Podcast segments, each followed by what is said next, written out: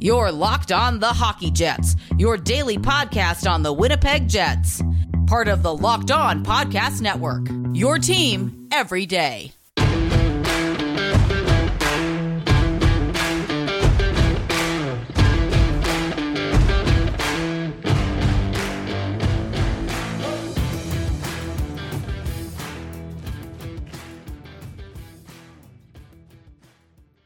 Hello and welcome to another episode of the Locked On Winnipeg Jets podcast, part of the Locked On Podcast Network. I am your host, Harrison Lee, an avid Winnipeg Jets fan and an online blogger. You can follow me on Twitter at HLLivingLoco and follow our podcast Twitter at LO underscore Winnipeg Jets. As always, if you enjoy this podcast and the content we discuss, be sure to drop a like, follow, and subscribe on your favorite podcasting platform of choice, including Apple, Spotify, Google, and the Megaphone app. Subscribing is free and keeps you up to date on the latest and greatest in Winnipeg Jets news and analysis.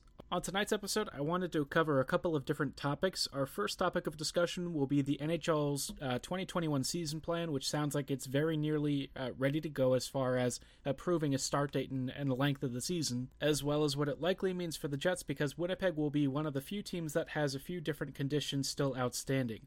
I also wanted to talk a little bit about an interesting topic that came up in discussion from an athletic article hosted by uh, Murat Ates about what exactly Neil Pionk's value to this team might be and whether or not the Jets should really consider extending him. And then closing us out, we'll do a little bit more of our most creative playmaker series, which we've been doing over the past several episodes. So if you haven't heard any of those segments, be sure to check it out on previous episodes. But let's kick things off with a little bit of an update on the NHL's 2021 plans, which sound like the league and the Players Association have come to an agreement on January 13th as the start date, with a couple of days prior for training camps, and some of the non playoff teams will get uh, a few days extra as a supposedly compensation for not making the postseason. They get some more time to train, which I don't really know if that makes that much of a difference, but hey, I guess three or four extra days can be kind of important for conditioning, but the rumored length of the season is going to be 56 games, which is decent, I would say. It's got a couple of weeks uh, going for it, you know, a couple months here. It'll be a fairly abbreviated schedule given the fact that, you know, obviously they're starting much later than they're used to, uh, a couple of months difference between October and January. So uh, obviously you do need to shorten the season. And with COVID continuing to be a concern, I'm sure the league wants to minimize operational costs to a point, so we will have a season starting January 13th and a little bit earlier for training camps.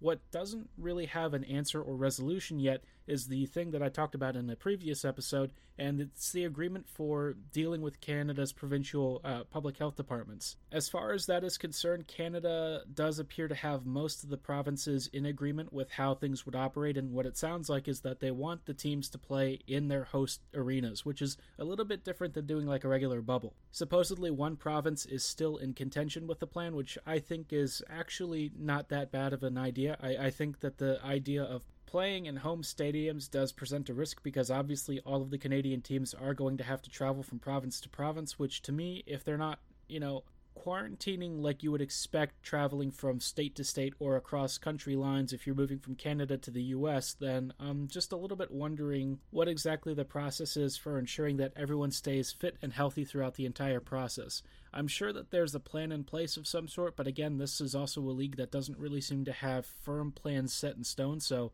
I think it's fair to call it into question. I'm sure that the province that's still not fully on board probably has a number of concerns about the, the particulars of this plan and the fact that it's only coming into so called fruition over the past couple of weeks. And I think that that is a bigger concern for teams that are trying to plan ahead, and certainly for public health organizations that need to adapt and try and figure out if this team and any of its staff pose a risk to themselves or anyone else. For the Jets, things are going to get a little bit weird, I'm sure, because they have players who are returning to Winnipeg slowly. Patrick Laine, it sounds like, has finally arrived back in the peg and is doing a two week quarantine before they start the training camp sessions. I also wonder if, in fact, the U.S. is going to be involved at all. I, I don't know if the league is planning to do just Canadian teams versus Canadian teams, or if the Canadian division will, in fact, play against U.S. based teams. I'm pretty sure that's not really going to be a thing, but if it happens in the postseason, what exactly is the plan for getting teams across the border? Maybe they're hoping everyone's vaccinated by then and things will kind of move smoothly, but the lack of a discussion around bubbles definitely indicates to me that the league is trying to avoid doing that because of how expensive and difficult that process was the last time, and they don't really have a whole lot of time to get things back underway. The season's basically less than a month away, and I think for a lot of teams in a lot of parts of the NHL, I'm sure that's a pretty scary prospect, especially since they haven't really put anything in particular together that would suggest they're well on their way to getting the season underway. I think the plans are, for the most part, there, but if they haven't even started operational uh, planning or any sort of execution, I don't know. I just don't really get great feelings about all of this. It feels like they're trying to throw things together at the last minute, and knowing how this league can be at times, I do wonder if that's going to end up biting them in the butt. We saw that the MLB and the NFL haven't really approached the process all that well. The NHL, crazy enough, was the one that did the bubble and isolation processes the best during the postseason last year, so, or I guess last season, not really last year, just happened a few months ago, even though it feels like it's been much longer. But, you know, I think the situations have changed. I think that COVID has certainly gotten worse, and I think it's more important now to have an actual bubble of a sort, but I don't really know if the league is going to go that route, especially during the regular season. For the Jets, this could mean that they do have to have some weird travel arrangements, and I think all of the players are, to a point, going to have to be flexible. I don't really know how the schedule is going to work. They haven't even announced any sort of scheduling details, so a lot of it is kind of left up to speculation, but given the 56 game season, I imagine that to some degree traveling is going to be a little bit more limited than it was in the past, and I'm sure moving between provinces, if they do a Canadian only division that only plays in Canada, Canada should, to a point, limit at least some of the risk of infection or spreading, but obviously that's not going to be foolproof because Canada has plenty of outbreak centers, and I'm sure the league is trying to work around that and figure out the best way to keep all of the players and staff safe the one thing that does again bother me a little bit is that a lot of the NHLers are going to have vaccinations before a lot of other people and I'm I'm not really comfortable with that. It's important obviously to protect the players and the staff, but there are plenty of people on the front lines who may not be able to get the vaccinations earlier. So for me the season, I just wouldn't mind having it pushed back a couple of weeks. I'm sure it's going to be fine whatever day they started on, but I think for my own uh, I guess personal feelings about the whole situation, I wouldn't mind if they gave it some time and allowed some other people to get vaccinated first and actually put together more cohesive plans. They have a lot of work to do to ensure operational security, and it's not like we haven't all been sitting around waiting for hockey to return for a long time. I mean, we've already gone through the process of waiting. I think like two or three weeks extra really wouldn't kill us. Anything to ensure that all of the people who need the vaccines and all of the staff and stuff are protected adequately, I think that that would be, for me at least, a little bit more reassuring. As it is, though, it's going to be a very busy schedule, and I'm sure the Jets are going to have a lot of work to do. So, in just a couple of weeks, we'll have a return to the season. And when we do, of course, you'll get daily coverage resuming. I'm sure it's going to be a very chaotic time, and we'll see how the Jets handle it.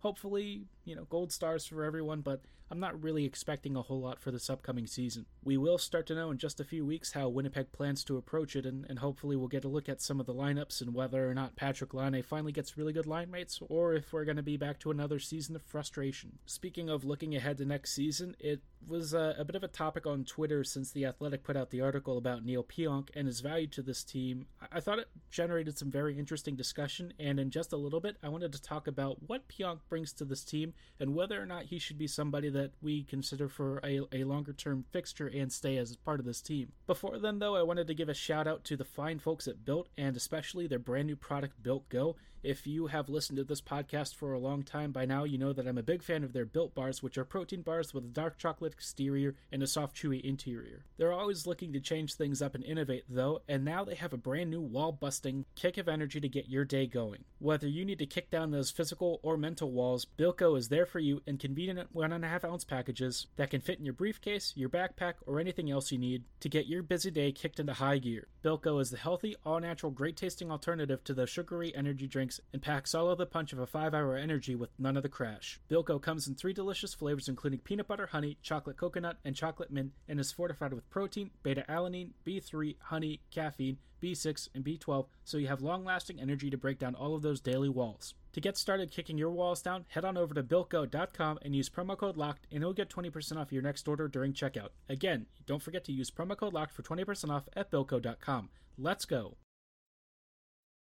Welcome back to this episode of the Locked On Winnipeg Jets podcast. We are going to continue today's episode talking about the value of Neil Pionk on this team and what exactly he might bring in this upcoming season and whether or not the Jets really need to be keeping him around long term. Before we get any further, though, I did want to let you know that throughout this upcoming week, we probably will have a little bit of season preview content mixed in with our uh, greatest, most creative playmaker series. Now that the announcement of an NHL season resuming is imminent, I thought it might be a good idea to take stock of what the Jets have and what exactly things might look like. We've talked a little bit about what I expect from next year, but maybe things are going to be a little bit different heading over into the next couple of weeks, especially with any sort of firm changes that the NHL does decide to make, and we'll discuss those in detail and whether or not Winnipeg really stands a chance of making noise in this upcoming season. For now, though, let's talk a little bit about Neil Pionk, who for me has probably been one of the most polarizing players to wear a Jets uniform over the past several years. And not because he's actually been bad, quite the opposite. Pionk is one of those players who, when he came to the Jets, I was expecting a bit of a train wreck. Obviously, Pionk's sample size wasn't exactly super huge, and with the Rangers, they're not exactly really geared towards catering to young defenders who really need a very supportive environment and a really rigid developmental track. With the Rangers, what I think we saw with Pionk was a lot of creative spark and a lot of offensive potential, but maybe the defensive work just wasn't really there at all. I mean, actually it didn't exist, period. And so when he came to the Jets, he was incredibly raw, and I had a lot of concerns about the longevity of his style of play. You know, he's a smaller guy. Would he be capable of uh, applying his offensive skill sets to a team that, for the most part, has had trouble moving the puck up the ice uh, using defenders? Pionk has like a natural ability to carry the puck up the ice. I wouldn't call him like a transition expert necessarily, but he's a lot more fleet of foot and mobile, especially while in possession, than some of the bigger guys like Lucas Sbisa at one point, you know, Ben Chiarot a couple of seasons ago, and probably guys like Anthony Bitetto. There's like a lot of depth defenders who have come into this system and not really done particularly well because they're just not mobile, and especially uh, when it comes to being under pressure in their own zone. Pionk, in some ways, has developed a, a, little bit more of a defensive instinct in some areas. I think his decision making while on the puck near his own net is occasionally a little bit chaotic. I think that he, under pressure, really struggles to find good outlets, and sometimes he makes like a really bad decision that leads to an extremely obvious and clear turnover. But for the most part, I think he's done a lot to try and improve his defensive awareness, especially in like positional man marking, um, zonal awareness when he's trying to to cover like a couple of different routes I wouldn't say that he's particularly good at any of it, but I would say that it's at a sufficient level where I think if you give him a more defensive oriented partner and somebody who can be more of a safety valve, you know, Pionk is probably a pretty fair second pairing D man. I think this season uh, we saw from him some pretty okay play. I mean, this is a guy, again, that I didn't really anticipate being somebody that the Jets held on to for any sort of length of time. And I'm still not entirely sure that I think he's a long term player for this team, but I think he's been pretty decent, and if the Jets chose to extend him, I think that he brings real value in a couple of different areas. For one thing, offensively speaking, this guy is very good at dropping from a, higher position and quickly collapsing towards the faceoff circles, which is especially effective when he's wanting to thread a needle and take a shot from, uh, you know, a power play point area or if he's looking for somebody to try and tip one of his shots into the back of the net on the power play as well. I think there's a couple of different ways that that works. The one thing, of course, that's been the common criticism of him is that he's not particularly great at getting passes out to the left wall, which is pretty fair. He doesn't really pass to Laine with any sort of speed, and naturally Laine's shot has kind of gone away. I did see an interesting discussion that overall Scheifele and Connor have definitely been uh, recipients of a massive increase in power play scoring because overall, while Laine's production has dipped on the power play, the rest of the unit seems to be thriving part of that is also Wheeler just not really being a, a, big power play distributor like he used to be. That that cross seam passing that was so I guess, characteristic of this Jets team during the 2017 18 season has seemingly gone away now in favor of, I don't know, a little bit more finishing from Scheifele and Connor rather than trying to look for better passing and shooting lanes. Personally, I think I can live with this under certain conditions, and I think the most important one is that there has to be a way to get Laine more involved on the power play. I think if you're going to have him on that unit, it needs to be more than just a guy who's sort of sitting there. Obviously, Laine could stand to be a little bit more mobile, but uh, you know, by the same token, I think he just needs to get passes at a faster rate. I think Pionk makes a lot of sense as more of like a pure shooter. He's not particularly great at passing to the left side, where he's oftentimes not really uh, putting a whole lot of mustard on these passes. I think that that's something that's a very big issue, and it definitely takes Laine out of the equation.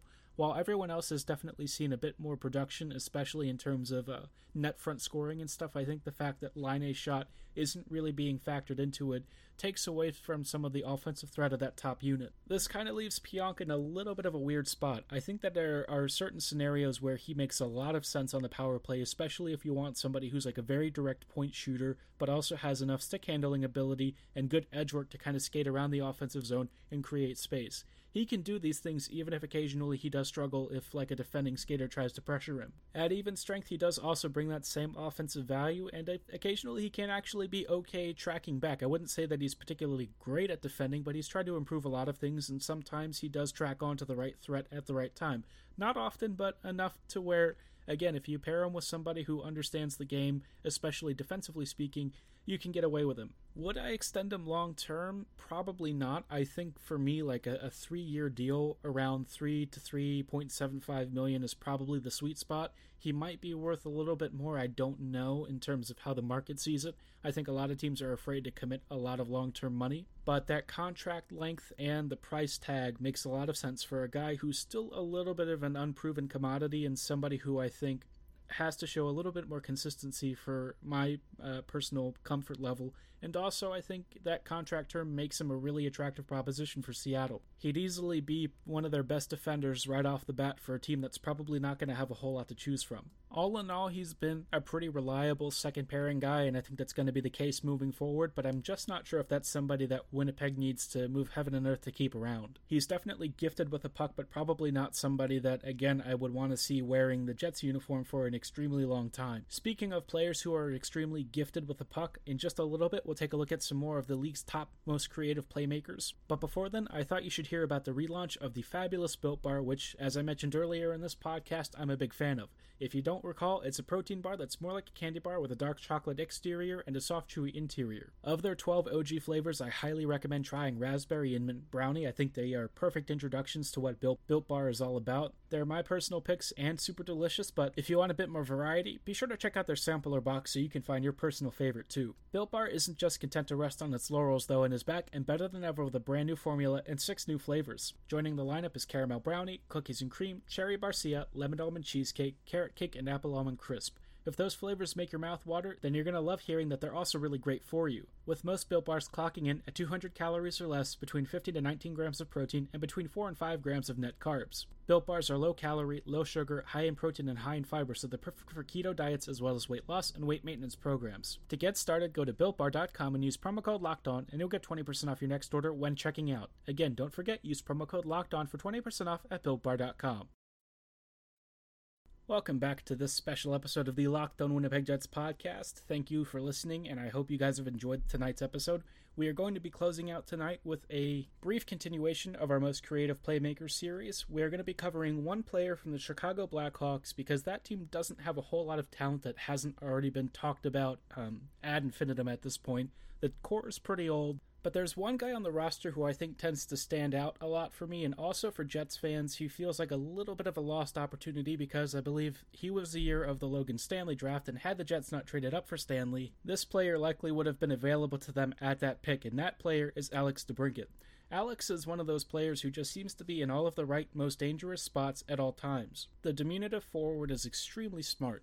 This guy just seems to understand space at a very intimate level, which allows him to find very soft coverages and then exploit them with a beautiful seeing eye pass, a great little stick handling situation, a nice deke, a really fast acceleration, whatever tools DeBrincat wants to use against you, he can. He's very comfortable being like a two way siege of offense, and this is something that I think really defines his game. He can really be great when he's closing the gap towards the net, but he's also very comfortable setting up his teammates too. His vision and understanding of space allows him to attack goalies from all sorts of angles and really break down defenders using all of his game breaking abilities. I think DeBrincat's one of those guys who, if he had come to Winnipeg, he would have been a superstar. As it is, he already is a superstar playing for the Chicago Blackhawks, but, you know, DeBrincat might have been one of Winnipeg's three best forwards had he joined the Jets. He would have been a, a, a franchise changing option for this team, and maybe, you know, I don't know if he would have been a difference maker as far as the Jets winning a cup, but he certainly would have been part of that core and somebody Winnipeg could have counted on for years to come. When you look at that team that he plays for now, Chicago is definitely aging out, and I still have a little bit of a flame for a guy like Jonathan Toews. I think Toews is definitely on the wrong side of 30 at this point, and he's only going to slow down as time continues to go on. But even then, at his age, he's still a really good, high octane two way center. I'm not going to cover him in like superb detail, but I think he's someone who tends to go a little bit under the radar because he's definitely old. His contract is something of an anchor, and he's definitely not what a lot of people thought he was for a long time, which is somebody on the level of like a like a Nathan MacKinnon. I think more comfortably he's kind of where Scheifele is now, except, you know, when these guys were in their primes, they were really good at impacting both ends of the ice. You know, Toews was super dominant offensively and defensively, but maybe not somebody who put up like video game numbers at a level of like a Nathan MacKinnon. I think in a lot of ways his ability to control the game was maybe overstated a bit, but even still, he played like an elite first line center who just didn't quite have the counting stats to match up. But looking at the historical data, his his you know play driving ability and his defensive back checking and stuff, all of these had a pretty significant impact on his shot differentials, which for the most part have always been very good.